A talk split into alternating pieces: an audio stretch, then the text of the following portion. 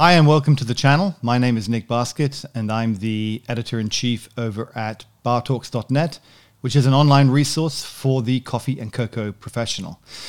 So, last week, Breville announced that they had purchased Lelit, a well loved espresso machine manufacturer out of Italy. What does this mean for the industry? What does this mean for Breville or Lelit? Let's discuss.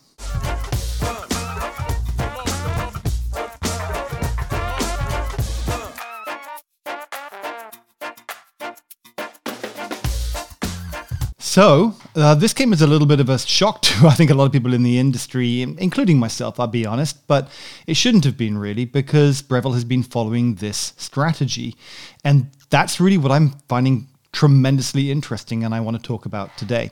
So you could take the opinion that uh, the company Breville has been making a number of acquisitions recently just because they've got a pile of cash and they don't know what else to do with it, or you can take the opinion that there's some kind of mysterious strategy at play here, and what could that be? And I've thought about it, and I've looked into the history of the directors, and specifically the uh, CEO of Breville, which is a guy called Jim Clayton.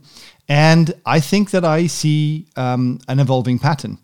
And I think it's fascinating. So, this is what I think is going to happen. I'm going to make my predictions today, including uh, timescales and I think some specifics. Uh, and in particular, I guess, of interest to the channel, what I think this is going to mean for the uh, kinds of equipment that's going to become available and, and how they're going to change the product lines. So, first things first, if you want to understand really what's what's happening here, you have to understand the people who are who are leading the strategy um, and a little bit about their background and, and, and who they are.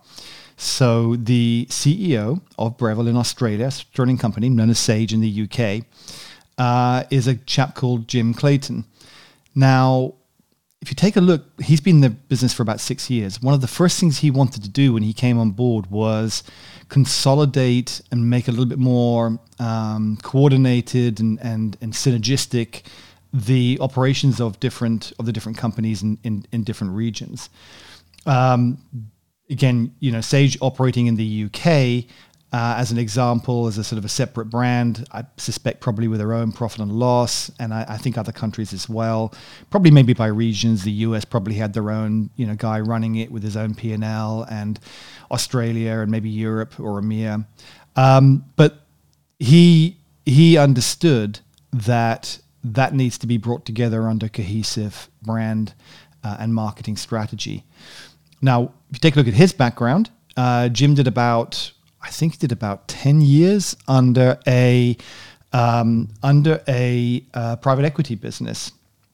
And um, he, I was reading up on a, a CEO. I think he did an interview in a CEO magazine where he talked about how influenced he was by a fellow called Romesh Wadhwani, who uh, who owned a, a, business called the Symphony Technology Group um, which was this private equity business. And under him, he said he learned how to really grow and scale a major business.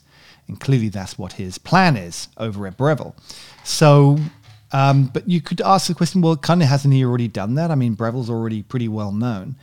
Um, I don't think he has. I think I think they're just getting started. But also, they are really only well known in a particular segment, and a segment that I suppose achieves achieve, attracts some level of uh, skepticism or you know snobbery from from the the real coffee aficionados who say that they're just appliances. They actually recognize that to some degree. And I was reading their annual statement where they talked about one of the major uh, initiatives that they're undergoing at the moment is to move away from this throwaway kind of um, uh, approach that they've got with their appliances, and they do actually refer to them as appliances uh, in their report. And they've got they've got to move towards a more sustainable model where machines are repairable. So that in itself is kind of interesting. Um, the first thing I noticed actually when I read their report was on the front page. Bearing in mind Breville, I think the first time I heard of Breville was when I bought their sandwich maker, and you know they've got everything from I think uh, blenders to toasters and kettles and all the rest of it. you know, all these kitchen appliances that they've gotten, and, I think a lot of people love and know them for. But you go and take a look on the on their annual report, and the front page of their annual report is covered in images of coffee equipment and machines. I think that gives you a clue as to how important this business is for them. So what have they done? They bought Lelit for 113 yeah 113 million us dollars thereabouts. I think it was probably in australian dollars and converted. But thereabouts that sort of figure. The second interesting thing to note was how that deal was actually structured. Only 50% of it was in cash and 50% of it was in was in stock. Now two things to notice here is one that's a lot of money i actually don't I, we don't know what lelit was was earning because they're a private company. We don't know what their profit levels were, what, what their EBITDA was. But uh, we do know that, um, that that's a lot of money even for Breville. They actually, uh, they actually earned, I think they had a, yeah, I looked at their balance sheet. They had a cash position um, as at the end of I think 2021, they had a cash position of 130 Australian million $130. that would be awkward. 130 million Australian dollars, which is about 94 million US dollars. So think about that for a second. They've made an acquisition that's bigger in terms of cash than all the cash that they've got. If you split that 50 50, it's more than half of their entire cash pile has been spent on this one acquisition. That's a big statement. But we'll come on to, to what they're actually buying because I can almost guarantee that in terms of strict multiples, as we call them, of the in terms of valuing a business, there's different ways to value a business, and you you normally look at a multiple of the company's uh, net profit or their EBITDA. Um, and different industries have different multiples. So, an industry that is sort of software and can scale very quickly might have a multiple of 10 to 20 or, or whatever.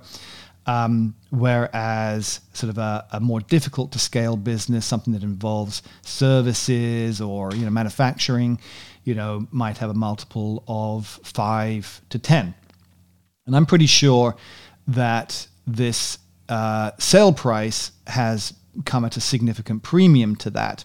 Purely my speculation, but I think it makes a lot of sense. And you take a look at, at what um, again the structure and, and what they've done they've they've made those that stock uh, only vestable, which means it can only be sold by the directors at Lelit. I, I, I don't I say directors, founders. I know, I only really know of one founder there, which is Mauro, Mauro uh, Epis. And by the way, we did a, an interview with Mauro, I think back in 2020 uh, on bartalks.net. I'll leave a link in it below. It's quite interesting. It's sort of interview about how he approached the design for the uh, Lelit Bianca. So um, I think that this this structure where he only gets his payout after five years is clearly designed as an incentive to to keep him on. And a matter of fact, he's been appointed to the board. I mean, the main board. So so clearly they they want him and they want the talent behind Lelit on the main board driving the strategy of the company. I think that's very interesting. And by the way, a fantastic opportunity for Mauro and his team to do this. Because, you know, I went and looked in the background of all the other directors on the uh, on the uh, board, and none of them have come from a coffee background, which in one respect was surprising an issue to me. I thought that somebody there, given the significance of the business to them, uh, would have had some coffee experience. But um, on the other hand, you know, they they've made their success out of making these appliances very appealing to the consumer. In some respects, coming from a traditional coffee background may have actually worked against them. But now what they've got is they've got this this tremendous coffee expertise from Lelit and I bet the conversation went something along the lines of, hey, Mauro, come on board, sit on our main board.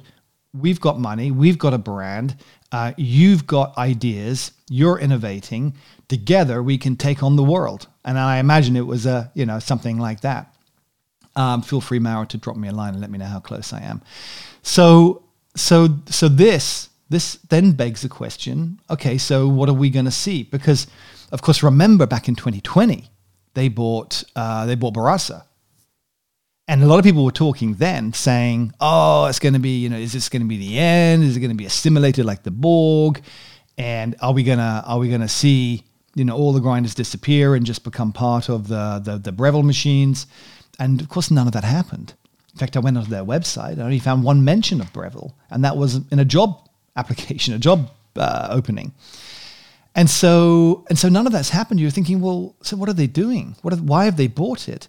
And I, I think when you take a look at these individual actions that have been taken, and then you put them together, you stitch them together, it starts to, to form a picture. So number one, they bought Baratza, the, the you know, again, perfectly market in terms of market positioning, perfect for Breville. Smart acquisition. Founders wanted to retire, I believe. Um, so ideally, they wanted, they probably wanted to get in some expertise, but it wasn't going to be these guys because they wanted to retire, and good for them. Uh, but they could, they could buy up the brand, they could buy up the technology, they could buy up the goodwill, and and and and store that away. And I think that's what they've done. They've stashed it away, and and and and they're probably doing some stuff, but it's all in the back end. Nothing, nothing outwardly has changed. And by the way, mergers and acquisitions is an art. It is not something that every company does very well. So I actually think Sage slash Breville is doing a great job on that. Second thing they did was, I think it was only a week or two ago, they announced um, beanz.com, which is a subscription bean service. And if you read my newsletter, which goes out every week, uh, I talk about, well, I think it was about six months ago, talked about how I felt a company, and I had, I think I mentioned Breville specifically as being probably the best position to do this. A company should work closely with the roasters and integrate um, integrate some technology between the grinder, the the brew method, you know, the brewing um, uh, technology, and the roaster and the beans that they're using to help uh, to help the sort of maybe newcomers into the coffee scene who want to get into specialty coffee but get very frustrated with all of the you know the difficulties and the learning curve help them just get in the ballpark. So we're not talking about push a button don't need to worry about anything it all just comes out perfect but we're talking about just getting them in the ballpark by uh, the grinder talking to the brew, uh, the, the brewer, and the brewer saying, "Wow, I'm you know it's running a bit fast." The grinder saying, "Okay, well maybe we need to make some adjustments there," and making recommendations, just enough to get them in the ballpark, and then give them some nice, easy to use software that says, "Try tweaking this, push it that way, push it this way a little bit." I don't know. Anyway, something like that. So I, I, I talked about that, and I suggested that that I, I honestly think that's the way the world is going to go in this particular demographic for this demographic. And lo and behold, Breville launches beanz.com. As it stands right now, just a bunch of roasters, subscription service, very benign, nothing to see here. But I bet you there's a plan there. There's a plan there at the very, very least. Worst case scenario, you can push a button on your espresso machine and order more beans. You know, they could do that in the future, even if there's nothing smart about it. But I'll tell you why I think there's going to be something smart. There's more than just my my my my sixth sense, right? There's actually some some history to back this up, and it kind of goes back. So I'll come back to that in just a second. Because the second thing they did, of course, Beanz.com. They got the the Baratza, they got Beanz.com, then they buy Lalit, Lelit, and importantly, they get the expertise. They get the guys at Lelit to come on board the main board and drive product innovation and design and, and whatever. So you can start to see that potentially, you know, something's happening here. Now let's go back to Jim Clayton and see what else he did, because after moving on from uh, from Symphony, where he learned about how to grow and scale a big business, he went to work for LG. And what was he doing there? It wasn't coffee; it was IoT, Internet of Things. He was learning how to how to make uh, you know, IoT, the Internet of Things. I think you know, smart light bulbs and you know, your Alexa devices, those sorts of things. All those, you know, I think LG has some pretty awful things. Some you know, fridges that know when you're you know out of milk and things like that. And he had a very practical thing. I remember reading something he said about. Um, about IoT has to has to be practical. Like if you don't put don't put it in for the sake of the technology, put it in when it has some practical purpose and use. And I'm certain that they're bringing now these ideas of how technology can improve um, coffee making for the masses. Perhaps not for a lot of us who are sort of really into it, uh, but for the masses. But also, why not for us? I mean, you know, we all kind of sneered at the automatic milk frothing technology that Breville brought in. But you know what? A lot of people are coming around saying it's actually not not too bad, and it'll get better. And we're seeing more and more companies um, come out and and and and mimic those those innovations. Secondly, secondly, I think this. This is my this is my very specific uh, my very specific plan or idea. If, if it was me, and if it was me and I was doing this, my first thought it's my board meeting, sitting down. Hello, guys, welcome to the board meeting. Blah blah blah. Uh, here's what I think we should do. I would have two lines. I would have the consumer line, the appliances, Yes, we need to make them more repairable and etc. etc. But nevertheless, they are for people who've got a Breville toaster, they've got a Breville kettle, kettle, and they kind of want to make some coffee at home, so they want a Breville coffee maker at home. Okay, there's a line for those people, and then I think there's the premium line. Then there's the prosumer line, which is where the Lelit brand will come in, whether they keep it as Lelit or whether they it becomes sort of the Breville Pro line. I don't know. So I take the existing Breville lines as it is. They've got a lot of machines in that line, in that lineup, probably a little bit too many, I have to say. And I'd cut that down to maybe three. I'd keep the, the Breville uh, Sage uh, uh. I'd keep the uh, Barista Express. And I'd keep the Touch. And that would be it. That would be it. So if you want an appliance type device, one of those three will do the job for you. If, on the other hand, you want to move up, start getting serious about your coffee, don't worry about it. We've got you covered. We'll do the Lelit brand, or let's say, let's just call it for the sake of argument, the Breville Pro range. And on the Breville Pro range, you get your, you know, HX machine, your dual boiler machines, your Bianca, whatever else.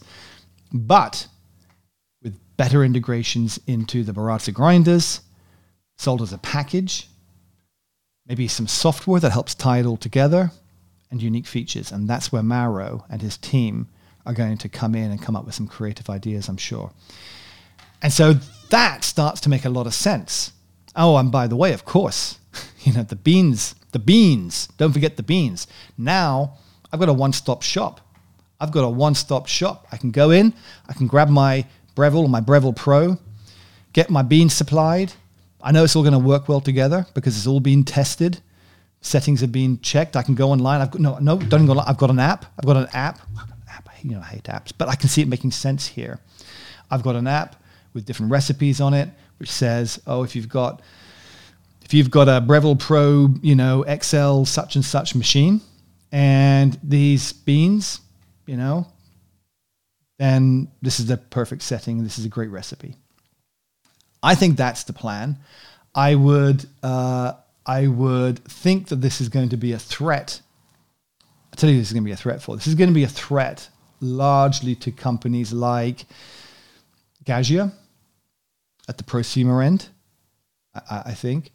Um, I think Profitec are going to uh, struggle when this when when this comes out, unless they can really innovate. I even think my beloved Rocket potentially might might might see a little bit of erosion at the bottom end of their machines, uh, not at the top end, but at the bottom end. Companies like La Marzocco and um, uh, Victoria Arduino and Slayer, they're at the upper end of the market. They're in a different place, so they'll be fine. But I'm actually very, I'm very interested. I'm actually quite excited uh, about uh, about what the company can do. Um, is going to now have a war chest. He's going to have some some you know deep pockets, which he can a sugar daddy, which he can uh, call upon to uh, to to to manifest these ideas that he's clearly had. So tell me what you think. Am I right? Am I way off base? Tell me, tell me if I'm wrong. Uh, or what do you think your ideas are? Leave them in the comments below because you know I do respond to those and I love hearing them, even when I get them thoroughly wrong. So we'll see, uh, we'll see, we'll see how it transpires. Thanks again for watching, and I'll see you all next time.